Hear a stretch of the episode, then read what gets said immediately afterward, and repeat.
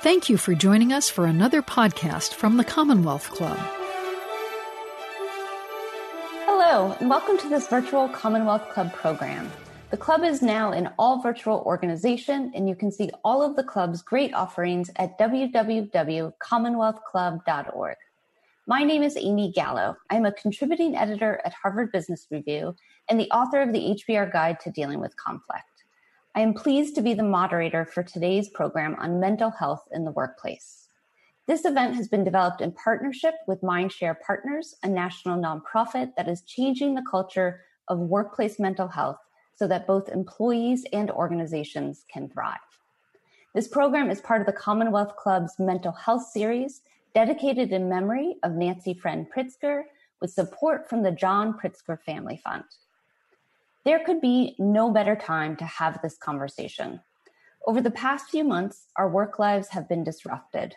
First, by a global pandemic that closed many offices and forced many people to work entirely remotely. Some employees are now returning to transformed and redesigned workplaces for the first time in months.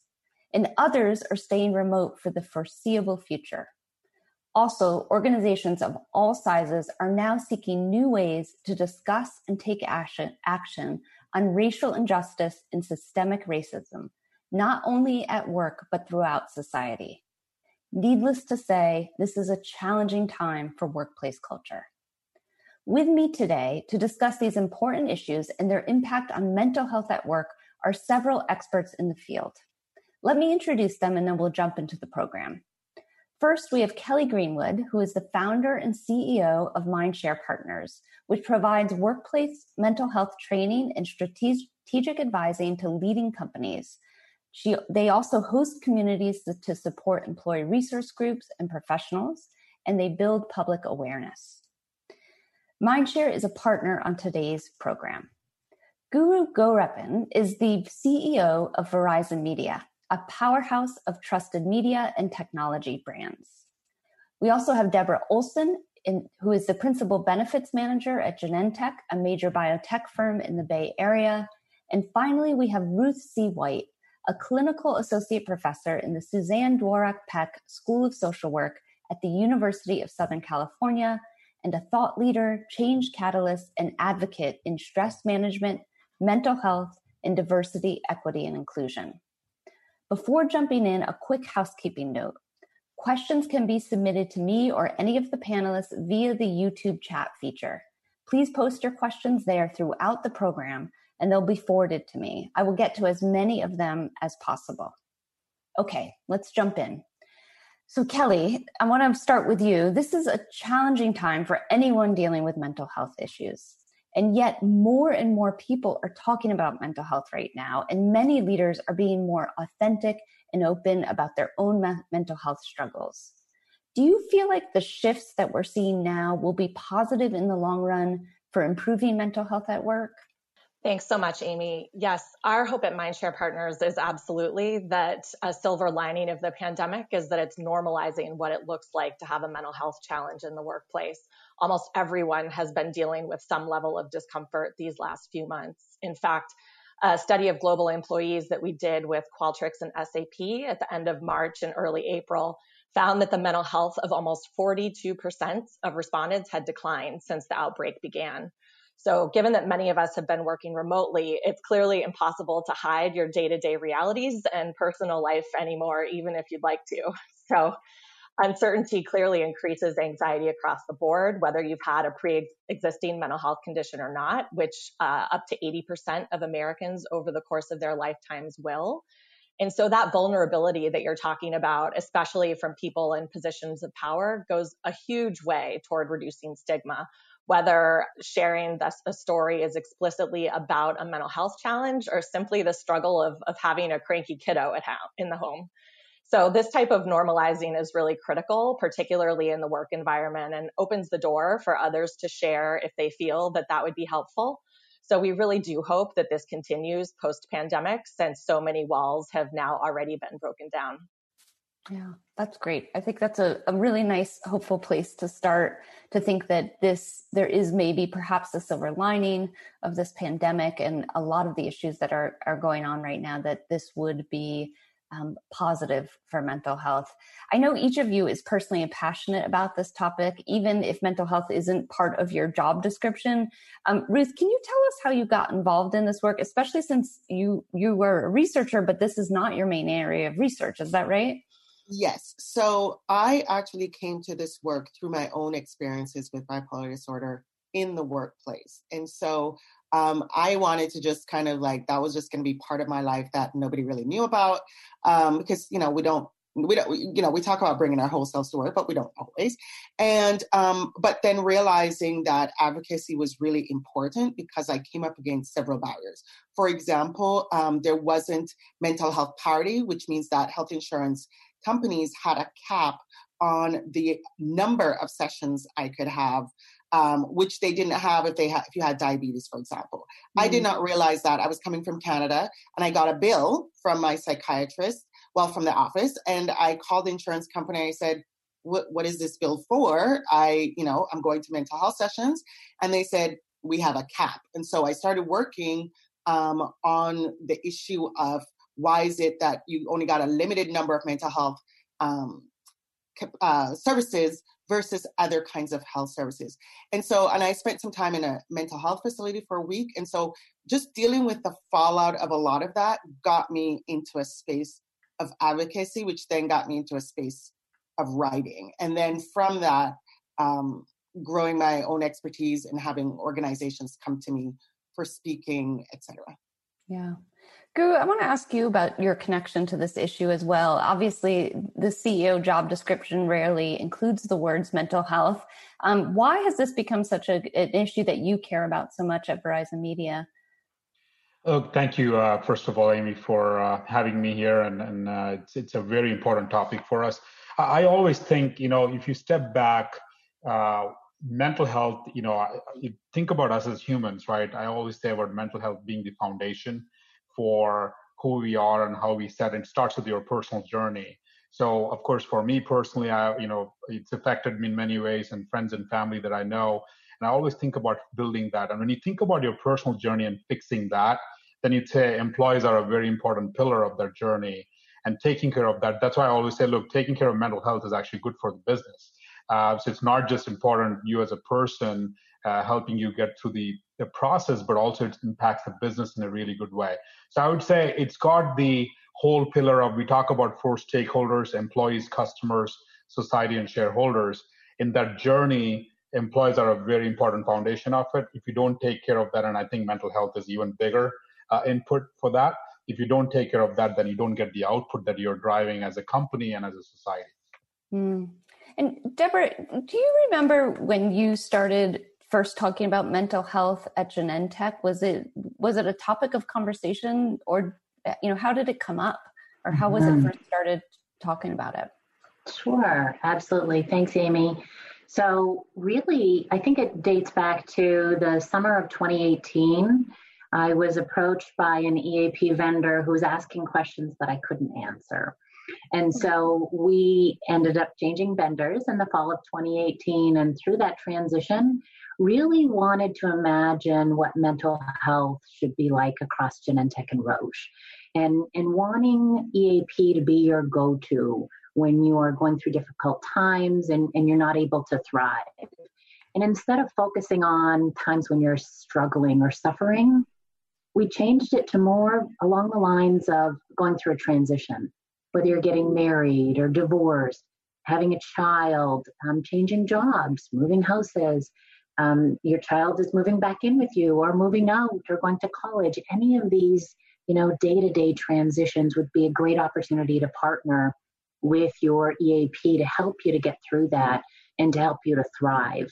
And really what we saw was with that transition in the first six months utilization increased by over 900% and we've of course seen that increase um, throughout the last year and a half and, and especially through covid um, and it certainly helped that we changed from five to 25 sessions per person per calendar year because we found that they're really, once you start partnering with EAP, once you get to that fifth session, there's an opportunity and really a need to go beyond that. And we wanted to ensure that employees saw them as their partner going forward. So Yeah, I have to say, I find that I I find that percentage increase um, and and the story about what Genentech has done with the EAP is so encouraging because I think most people think of EAP as you know a sort of last resort place you call when you when you're in a crisis. Um, and I've also just heard lots of stories about people not finding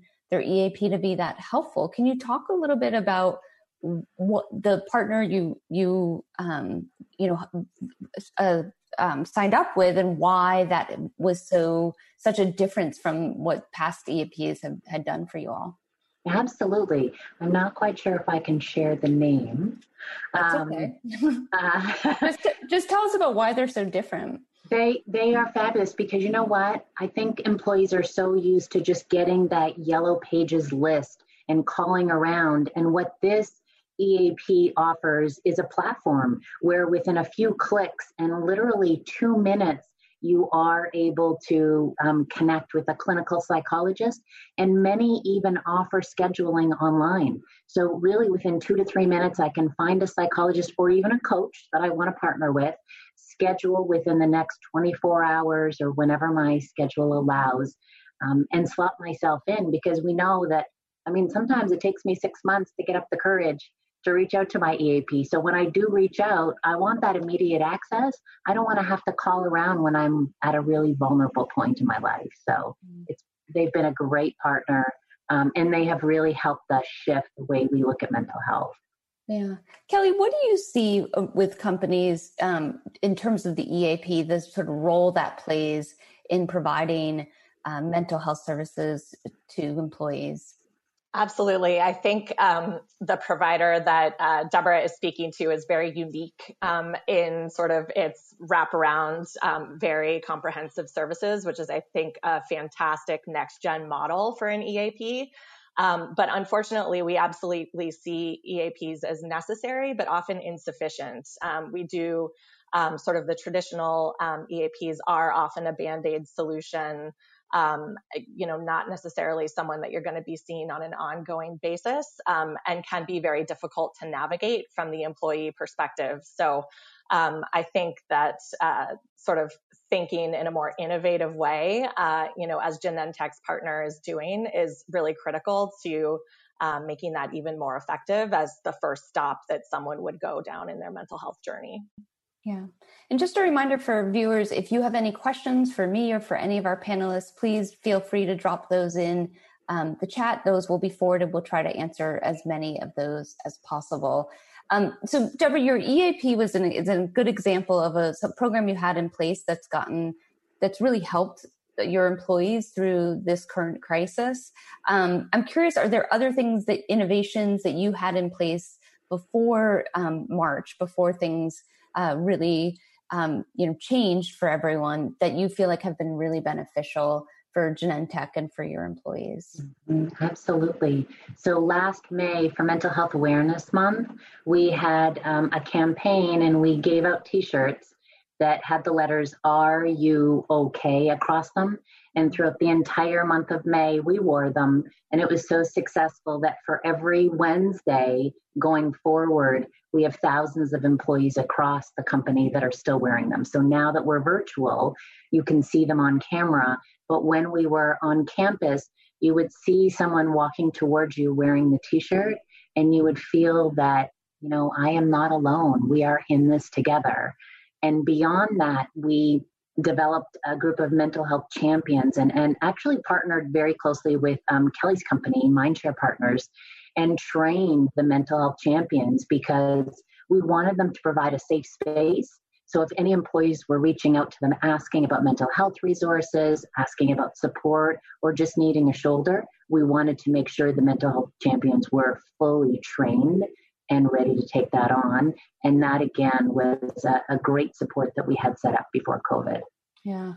Guru, how about you at, at Verizon Media? What what innovations had you done prior to the pandemic that you feel like have really helped you all navigate this crisis? You know, there are a few things. You know, one uh, one of the things as a foundation we set up, I would say almost for many years, and we amplified that was uh, neurodiversity ERG, which is the employee resource group and we have many employee resource group but the biggest thing is we empowered them and the whole idea about empowering all minds in the workplace to a lot of awareness, education, and a network of support. I've attended uh, the sessions there. It's really the idea around removing stigma and being open about it and, and providing, you know, building on top of it, we provide weekly toolkits to employee managers and also mental health is covered frequently on a weekly basis there. And then uh, when I look back again, we provided premium access to guided meditation apps, and we've had an employee storytelling series in which employees could share their stories, experiences to inspire others to also share and open up and also share what works and what doesn't. Uh, similar to what Deborah was just saying, we do uh, provide uh, like 24 by 7 free and confidential uh, crisis and counseling support, as well as the psychiatry services and emotional wellness support for all employees and families. The other thing I would say, I mean, Kelly's company, we've, of course, Kelly has trained, uh, come and did a session with me and my leadership team. This is well before COVID happened. Uh, that's why I go back. This is a journey. You have to set the foundation, and we're still in the beginning phases of it. Yeah. Ruth, we got a question from a viewer I want to direct to you because I know you consult to lots of different companies. The, the viewer wants to know what concerns we are hearing from employees right now. Um, and I'm curious what your thoughts are on that. So, this has been interesting for me because in the last, well, beginning in early March, I reached out to KRON 4, which is a local um, TV station here in the Bay Area, and um, have appeared many times to talk about mental health issues because um, Kaiser Family Foundation was the first to start tracking this, only because they were doing some other work before, and then they realized early March they started every two weeks looking at mental health and the impact COVID 19 was having on the mental health of individuals in the United States. It's a small sample, but um, very significant impact was measured early on.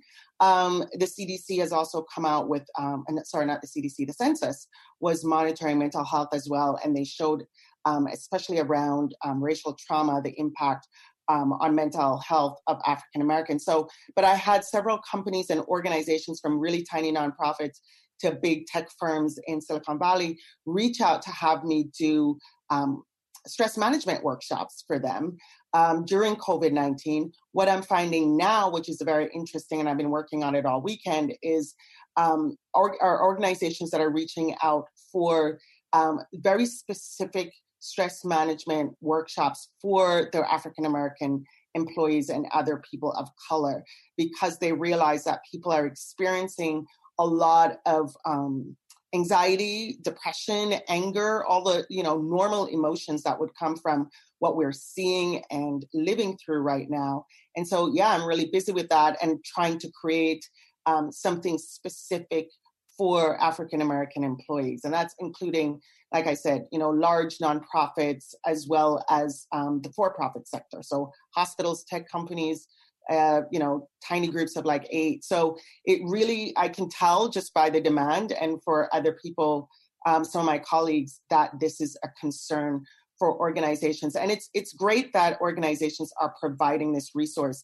Um, i did something for um, applied materials for example and within a couple of hours more than a couple hundred people signed up and it was so popular that they put it as a covid-19 resource on their website um, internally because it was so well received and i think people signing up says i want this right? Um, I even did work internally at USC for different departments. So, yeah, I think organizations are realizing this, and partly it's because employees are asking for it. Yeah. Kelly, you work with a lot of different organizations. Um, what are you hearing that, that that your clients are hearing from their employees about what they need right now? Yeah, absolutely. I mean, uh, you know, as I mentioned before, um, mental health benefits are just so critical, but they are really table stakes. Um, so, from EAP to ongoing therapy, um, that's absolutely something that uh, that folks are wanting. But I think um, more and more there are a lot of things that um, actually are sort of within any manager's realm uh, that that go a long way. So, for example, since most of us have been, um, you know, working from home recently, this notion of inclusive flexibility is really important. So, you know, flexible hours, um, having it be to, okay to bring your kids uh, to meetings, as a partner in a law firm that we work with did uh, recently. And this will look differently for everyone, um, but it's really um, you know, setting up those conversations with managers to have those one-on-one um, adaptations and, and simply a genuine, how are you doing in these check-ins? Um, you know, similar to the Are You Okay program that Genentech did, but really to build that culture of connection, especially as we aren't physically together. Um, and then asking leadership to model those healthy behaviors too. You know, if managers and leaders are saying, you know, hey, um, you don't have to, you know, work all the time or it's okay. But then, you know, you see them sending emails really late at night or on the weekends, then that doesn't really uh, go a long way in terms of um, of modeling and, and setting that example for what really should be happening during this time.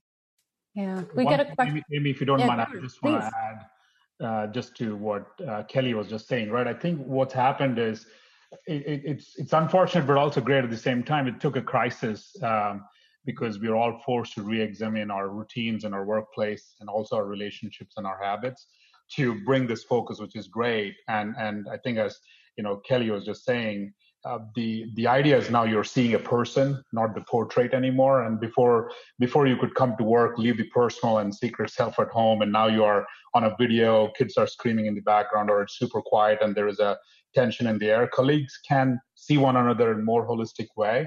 And I think a lot of us are using this as an opportunity to start discussions versus run from them.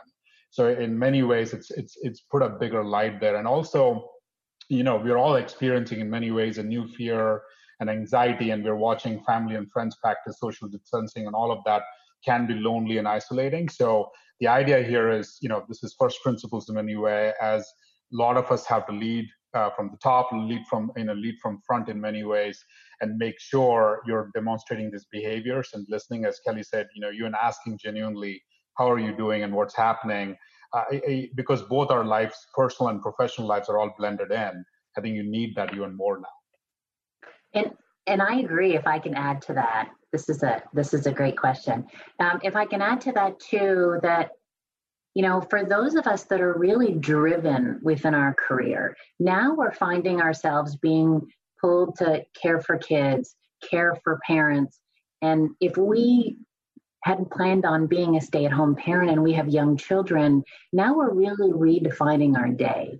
And so at the beginning of the year in January, when we set up our great goals and we focused on strategies and the difference that we're going to make through 2020, now we're midway through the year and many of us haven't reached a, and come close to reaching any of those goals because we were juggling. And I think managers need to recognize too that we're feeling overwhelmed with not only the juggling but in not being able to really thrive in our career and and be that person that was able to get the full commission get the full bonus um, always be on those calls have stellar presentations because we have kids popping around and, and it's really redefining our day. And i think that if managers have a better understanding that that is even if we're not calling it out overall wearing on our mental health. Just putting in a word to say i know that this is just tough across the board. Yeah. We i heard a story about a, a chief of staff to a ceo who who the ceo said they had been since covid um, started, they'd been starting all their leadership team meetings, doing a round robin, everyone talking about how they're doing, just one word to describe how you're doing. And the CEO asked his chief of staff, when can we stop that? Do you think it's like time to stop that?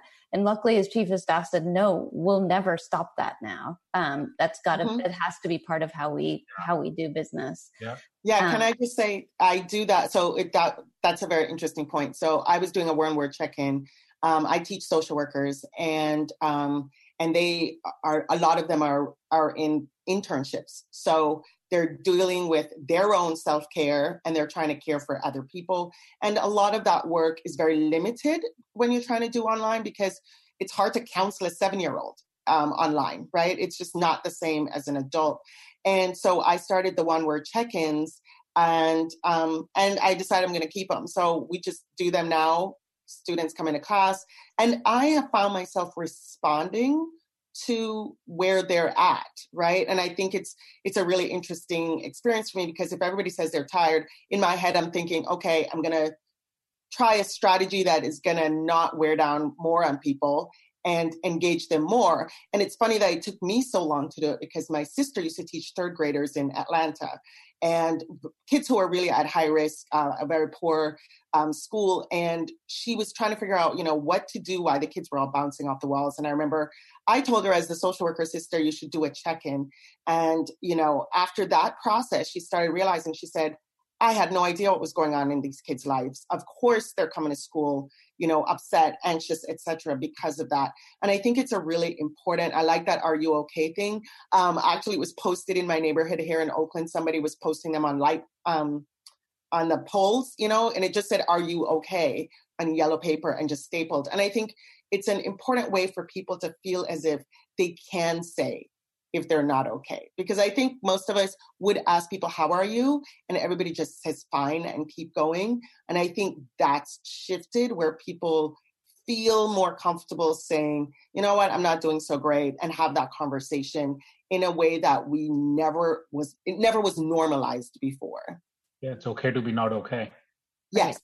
Right. Exactly. Well, and I like the way you switched that that question too, Ruth, because the the check-in, the one word check-in you feel it feels as if you're doing that for the other people in the room but often you're doing it for yourself as a leader or as a person mm-hmm. facilitating that meeting as a teacher to get a sense of how you should shape the meeting how mm-hmm. you should push your initiatives along right it's it's invaluable information for you mm-hmm. it's not just generosity um, toward others although that that of course is important um, Guru, a question came up about leadership um, and you know doing training at the leadership level um, someone wrote in that they said they found a lack of awareness and training at that level and that really there should be a focus on conflicts between managers and team members. I'm curious about how that training that you went through um, with mindshare partners changed how you all interact with the, pe- with the people you manage. You know look i think the first and foremost the, the, beauty of these trainings, and I'll tell you, there's so much ignorance in our life, right? I think it's um, even defining mental health. I think we are talking the other day, even defining what mental health means and giving a spectrum of that definition is first and foremost, is first principles, right? Our mind is where everything starts as humans. So the training, I would say, really helped us level set what it really means uh, to be focused on mental health and the second thing, what it forced, in a, and it's important to force some of these behaviors as leaders was, we're going to talk about this on a weekly basis.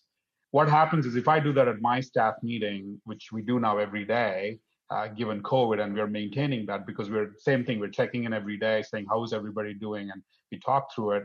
What happens is they're doing that with their leadership team, and I'm seeing a massive cascading. It's 11,000 people organization so it's cascaded to the level, to every level. So the training was removing ignorance first place. It gave us tools.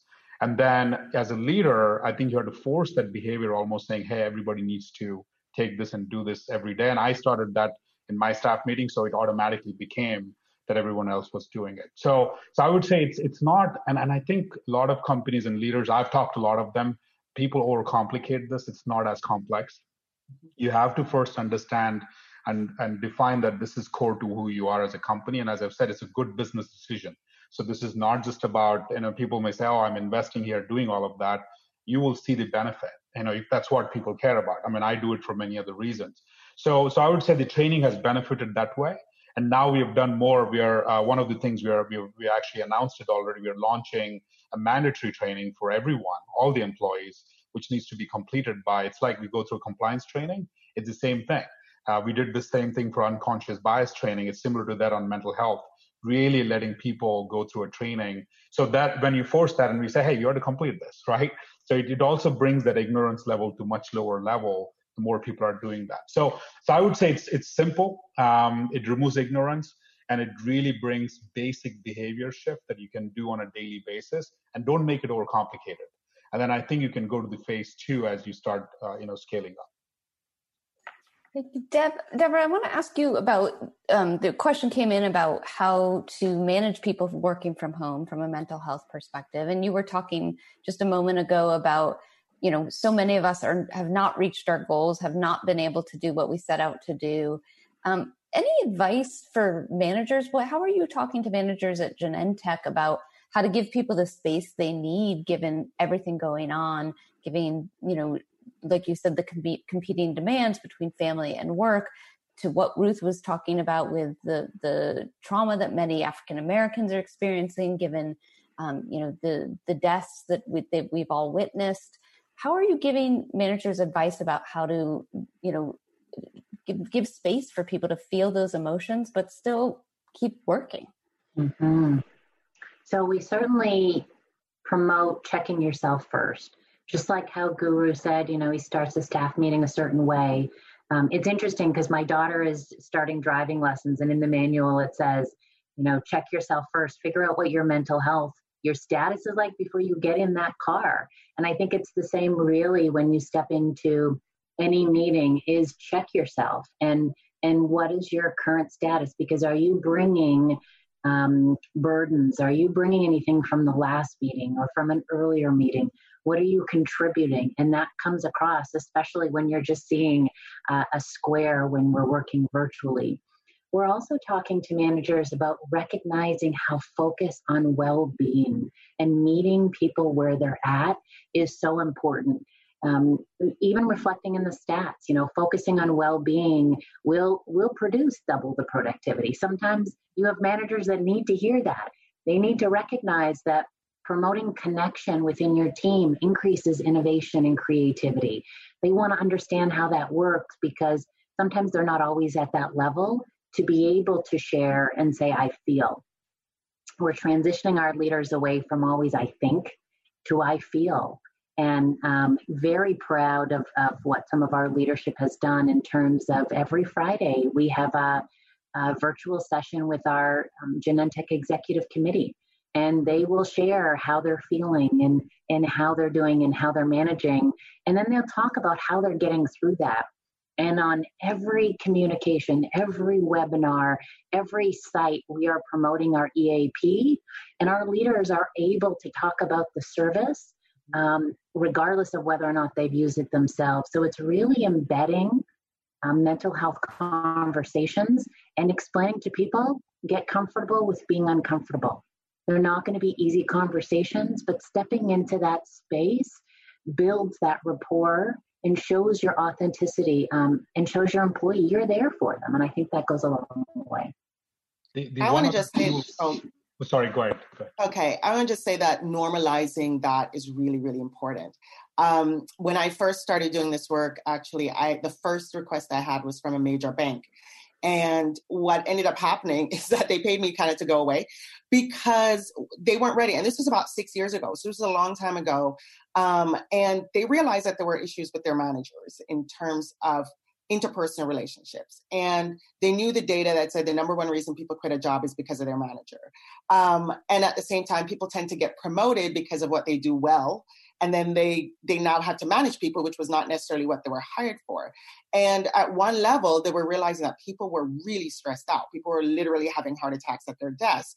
But they had this culture of, you know, type A personalities. And so their argument was always, well, you know, well, we ask them to work 70 hours a week or 100 hours a week. And so, how can we manage stress with that? And I kind of said, well, that's kind of, I'm just coming in to say things that are not the value of the company. And when it's the value of the company, then people feel that that's prioritized and that that is something that creates a culture that allows for people to perform at a high level while saying, hey, you know what, I need help versus don't ask for help. I will say that less than a year later, um, this organization actually made an announcement about work limits. So they had decided that people weren't going to work weekends if they weren't on an active deal, et cetera, et cetera.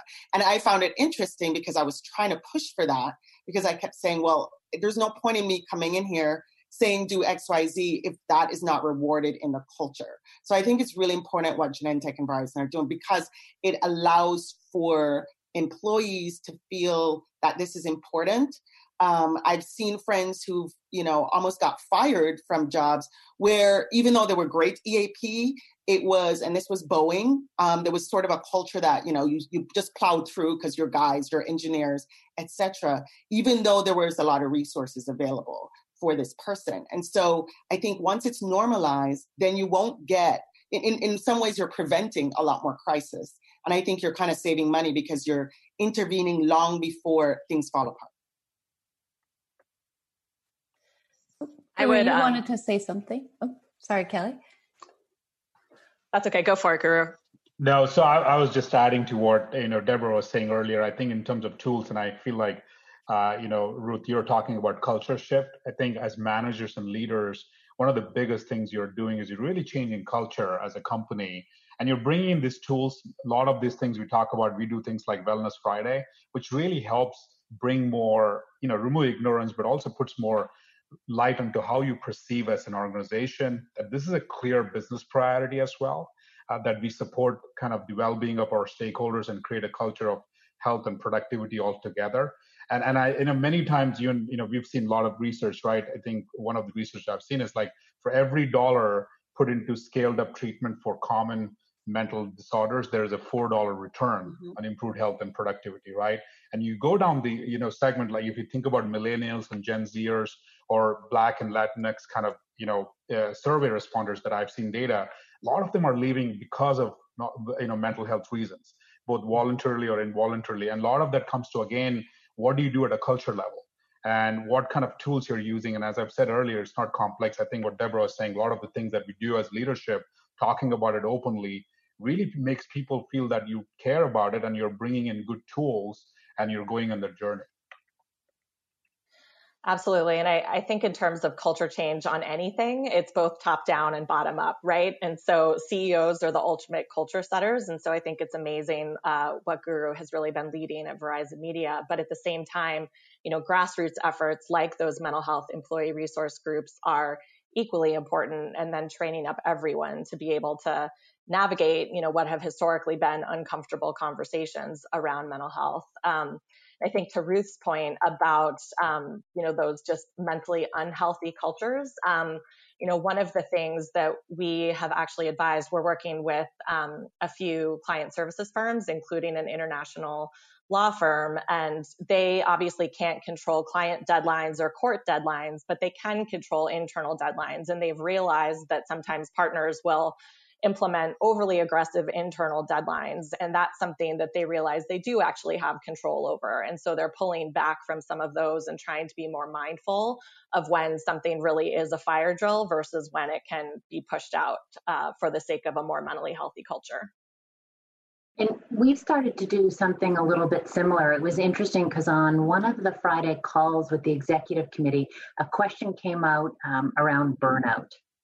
And so the committee answered the, the question, and then we thought, okay, you know, we're going to move on. Sure enough, between that Friday call and the next Friday call, they did a ton of research on burnout, on what it is, on how it impacts the organization, what contributes to it. And what they did was they um, extended for the entire company the July 4th, giving us July 1st, 2nd, and 3rd off as company holidays. But they also looked to condense meetings, but because they found that when you're on campus, you have a meeting, and then even if it's a few minutes, you're walking to that next meeting. Um, but when you're virtual, you hang up and you um, call the next one, and you hang up and you call the, and you literally don't even move.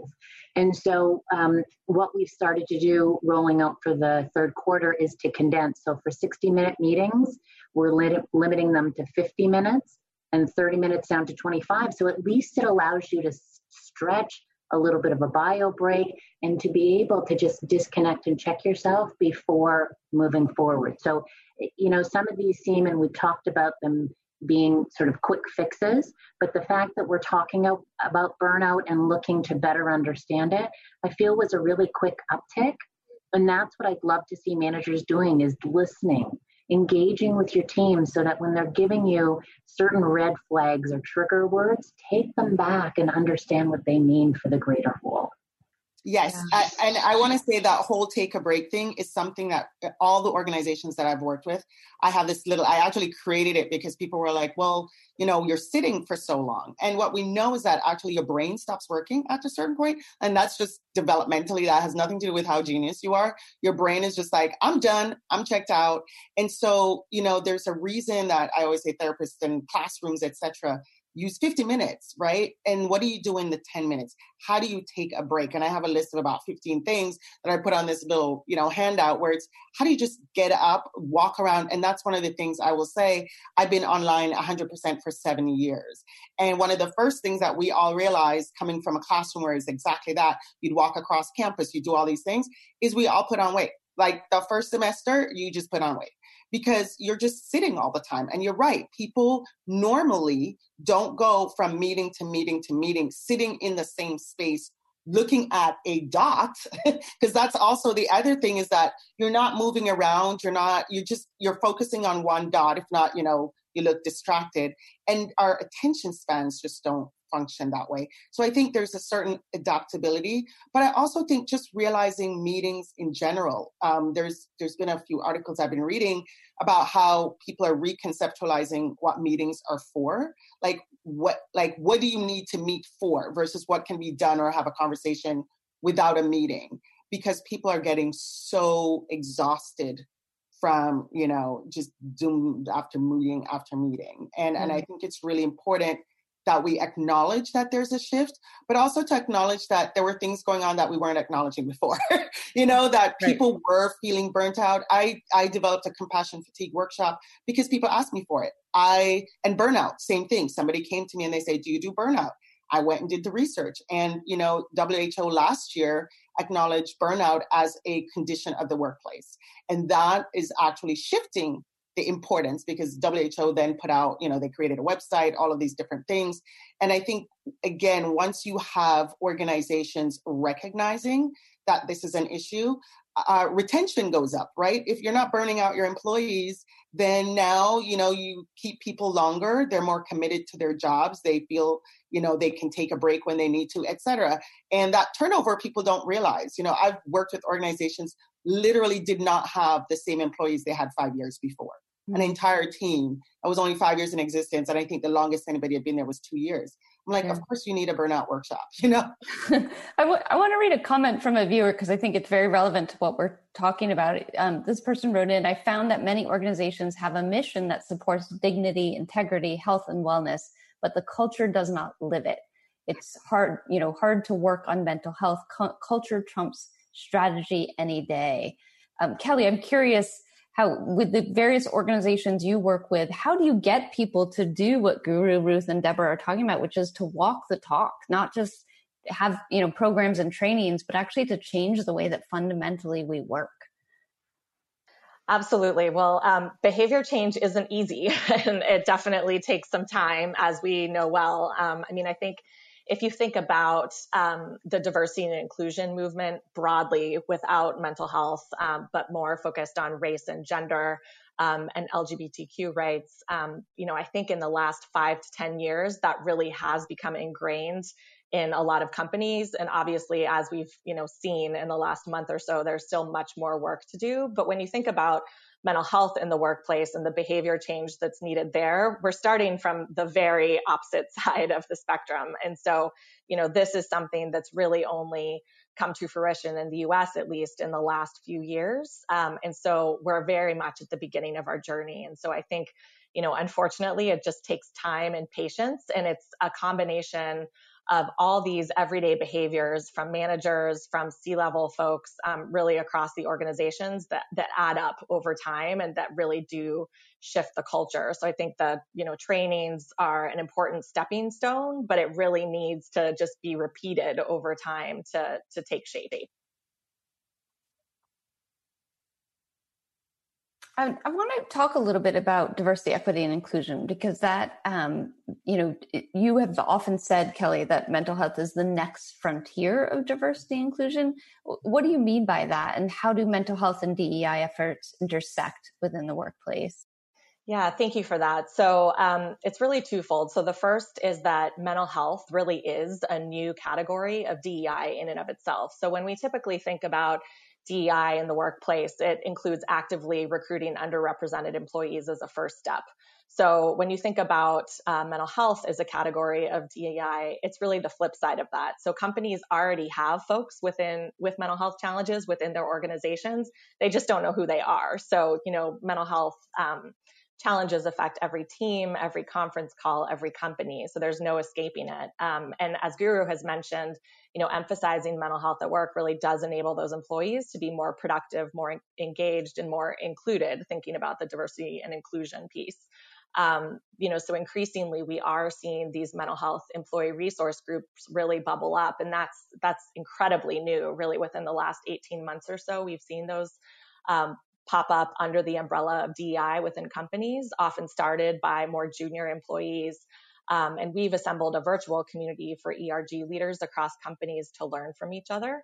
Um, so that's that first part in mental health being its own piece of DEI. But then the second part um, is really that mental health affects different populations differently. So, based on different cultural norms, different levels of stigma, based on various communities, um, and what the added challenges of being part of an underrepresented demographic in the workplace looks like. And so, I think really coming at it through that intersectional lens of all the different pieces of someone's identity is so important to really bring to bear. Um, we did a study uh, also in partnership with SAP and Qualtrics in, in 2019 of um, employees all over the country. And it showed that almost half of Black and Latinx respondents had left a job, at least in part, for mental health reasons, compared to 32% of white respondents. And so, um, you know, it's it's pretty clear along different dimensions that different communities are being affected differently, and um, you know, need to be uh, taken into account in in varying ways.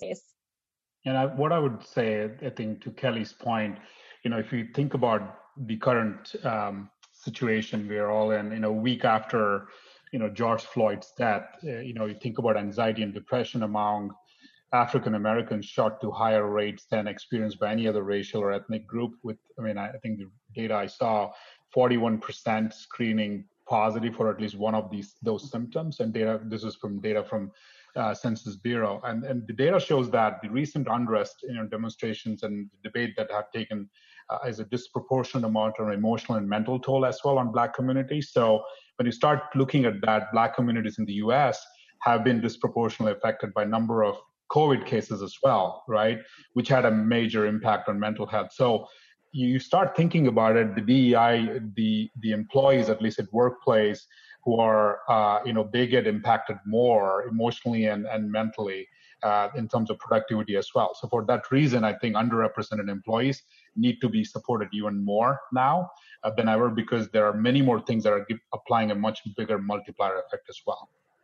And I do want to, can I just say something? Um, that also what's happening is that as because of the junction, right? What I'm also hearing is if you're, for example, if you're at a company and there's 200 employees, I'm just going to say a small company, and there are two Black people, right? What often happens in terms of mental health is that people feel the stress of, you know, representing their race. Or, I mean, I cannot tell you the amount of stories I've heard of people literally mixing up not just the people at work, but a new a vendor comes in the building and somebody starts talking to them as if they're their colleague because they don't they, they just assume there was somebody else or you know there are all these situations that they find themselves in people who are the boss who walk into the meeting i've had several friends this happens to and somebody's like well where's where's the ceo of whatever or the managing director and they say it's me and that person does not get acknowledged so i think also that there was a baseline of that anyway i mean some companies have large numbers so it's a lot less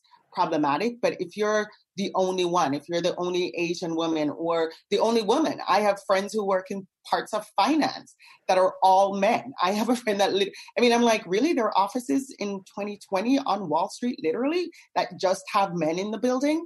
And then you realize, and he would tell me some of the jokes. I'm like, of course, if a woman came into this place, you know, her mental health would be at risk just based on the sort of culture and the behavior that comes with it. And so he kept saying, Why is it that we don't have any black people here? We don't have any women here. I'm like, maybe you want to think about, you know, the culture of the organization or the culture of your team that makes it so difficult.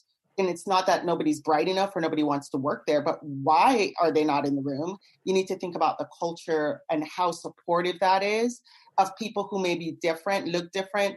Um, in England, for example, it's around Muslims, right? So same sort of behavior, but people feel like you know there's a pub culture. I worked at a place in London where we went to the pub every Friday. Well, you know, if you're if you don't drink alcohol and you don't normally go to pubs, you're now excluding somebody and you didn't you weren't thinking about it actively but then they're not in on the jokes. They're not hanging out for the three hours on friday evening. So i think that is also where dei is coming in to recognize as well that mental health is part of the dei effort beyond just the the resource groups right? But how is our culture inclusive to support employees who might feel different for all kinds of reasons?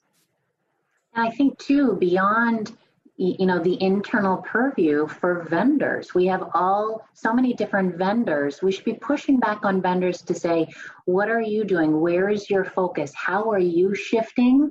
And employers when we look at our metrics from the vendors i, I think so many times we quick and we quickly look and, and we look at gender you know let's separate one gender from another gender. Let's look at how we are separating you know one location from another location. We should also be looking at race and ethnicity. We should also be expanding and looking at you know tenure and and different generations because employers need to look at metrics and really hold our vendors accountable to make sure, especially with EAPs, you want to understand when you look at your metrics around race and ethnicity, um, who is, you know, in aggregate numbers reaching out? How do we better support them in terms of their needs and meeting them where they're at instead of just aggregate, you know, total numbers across gender? Yeah. That I mean, I've there's a DEI expert, um, Ruchika Tulshyan, who helped me understand. She wrote a piece for Harvard Business Review about also looking at demographics not just on one category, so not just on race or gender, but intersecting categories. Because by looking at one category, you're basically really deprioritizing people who carry multiple identities um, and they're they're not able you're not looking at how they are accessing services how they're being served by initiatives. Um, you know all of the things we're talking about are not reaching those groups if you don't look at look at those. Um, guru this reminds me of something you you mentioned that that you're really um, focused on solving the inputs rather than setting targets when it comes to mental health. Um, and i'm curious if you could you share what you mean by that? Sure you know, you know, if you take a step back, which even I've been saying now is like how you level set how we think about mental health and mental health and well-being, you know, is not in the bucket of nice to have or is an extra effort or extra thing that we do, right? So when you take that philosophy, we approach and, and my whole team and our company, we approach it in the same way as we approach any business priority or a problem.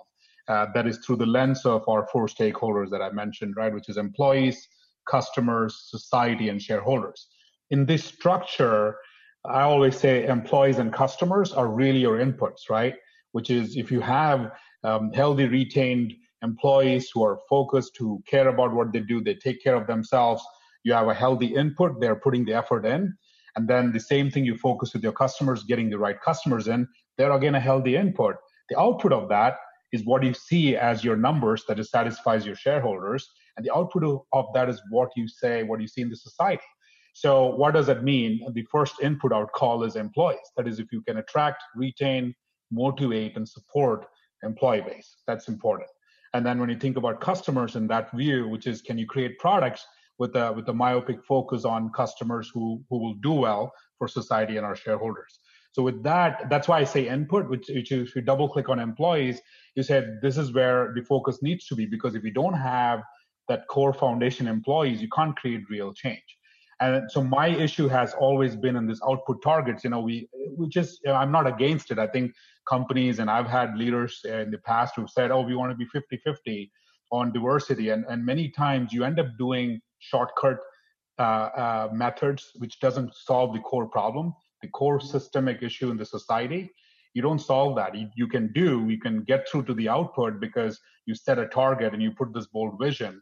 I always believe you need to fix the fundamental core first principle level behaviors and the input that you put in. Once you do that, the great thing you see is you see amazing output. You'll see great numbers. So you start with the equation so that you can solve for the answer rather than starting the other way around. That's what I mean by input rather than output. Yeah. Well, and I think we hear a lot of the, we've heard especially in the past few weeks about the real risk of just setting targets and trying to meet those targets. I think what you're talking about is, is a nice way to try to solve the real underlying issues, not, not just set quotas or, or targets. Um, we are quickly running out of time, and I have about a million more questions for you all. But um, let, us um, make sure we all get a, a final word. I, I, presume that most of our viewers have have you know chosen to watch this because they are interested in making change at their organization. So I'd love to hear from each of you what's one thing that you can that our viewers can do right now regardless of the title or tenure at their company to, to make a difference in terms of um, culture change and removing stigma at their organizations and um, ruth we'll start with you well I, I strongly believe that normalizing the conversation is really important so that people who need help um, don't feel as if they should not get help um, and that it is treated like any other illness. And I think for my own experience, I've had both where, you know, I said, well, if, if somebody had come back from cancer, they'd get so much support. Um, but if you come back from a mental health episode, there is not that support and people actually question your competence in a way that they wouldn't do for other people. And so I think if companies and individuals can engage in those conversations, push for the kinds of EAP that Debbie and Guru are talking about, um, where people feel as if they can access it without being in crisis. You know, I'm moving house. I need, I'm going through a divorce, or I just got a, a promotion and I'm going to work more hours. What does this mean for my childcare? Just being able to have those conversations and to have them normalized is just huge. Yeah. Deborah, what about you? What's one thing our viewers can do? I would say if leaders could learn to be vulnerable and share their story. You know, I am originally from Canada. I moved to the US about eight years ago, noticed a drastic difference um, between the two countries. And when I started, you know, sharing my story to Genentech, it was very powerful for me, not only in terms of offloading, but just sharing with people that, you know, as a leader, I have been through struggles and I have come out the other side. And recognizing that just many people you know are fighting a battle you know nothing about. So just be kind always. And sharing your story promotes others to share their story, and then you find that commonality. It's much more powerful than I ever thought it would be. Yeah. Just to clarify, Deborah, in Canada, people are much more open about these issues. Yes. Yeah. In Canada, it's it's um, acceptable to have your therapist on speed dial, just like you would your accountant or your medical provider. Um, and that's where we need to get to in the US. Yeah, I agree. Guru, what about you? What advice do you have for our viewers? You know, I, I would say ask someone as a leader or anyone who's listening, ask someone how they're doing and, and truly, truly listen, really listen and ask them again if you get the standard, I'm good, thanks. And you kind of, if, they, if you get the standard answer, and think it shows really that it's okay to be not okay. Uh, it's the easiest thing we can do as leaders to show that we are here, supportive, and ready to take in whatever comes next. And I would just add the other, sorry, one B to that, what uh, Deborah just said, but start with yourself too. Ask yourself how you're doing, right? Wear your seatbelt first before you're helping somebody else. So that's what I would say everybody should ask uh, or do something. Thanks, Guru. Kelly, last word. Yeah, thank you. I agree with everything that's been said already. Um, I mean, we know that people won't take advantage of the mental health benefits that they do have if there's stigma. And so we really need that culture change to, to get at that. And the three most effective ways of doing that are social contact, peer support, and education, which is how we think about our, our three programs.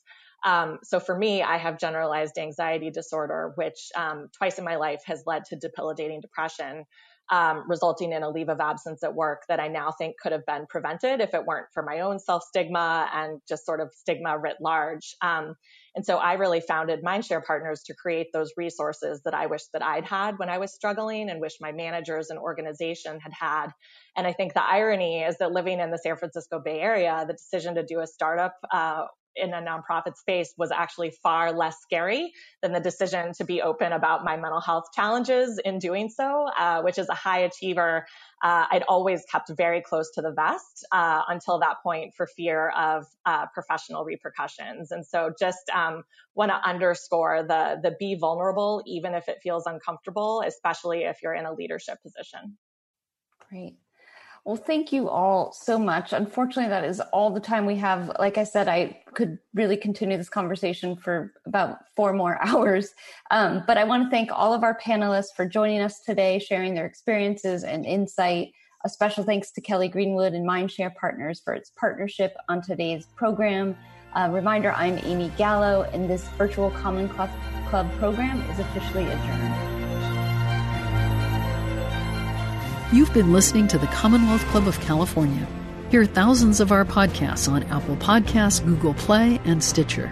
If you like what you've heard, please consider supporting our work and help us bring 500 programs a year to listeners like you. Go to commonwealthclub.org/donate. Think your way around the world with our travel programs to exciting domestic and international destinations. And when you're in the Bay Area, please join us live at our events. Thank you for listening and for your support.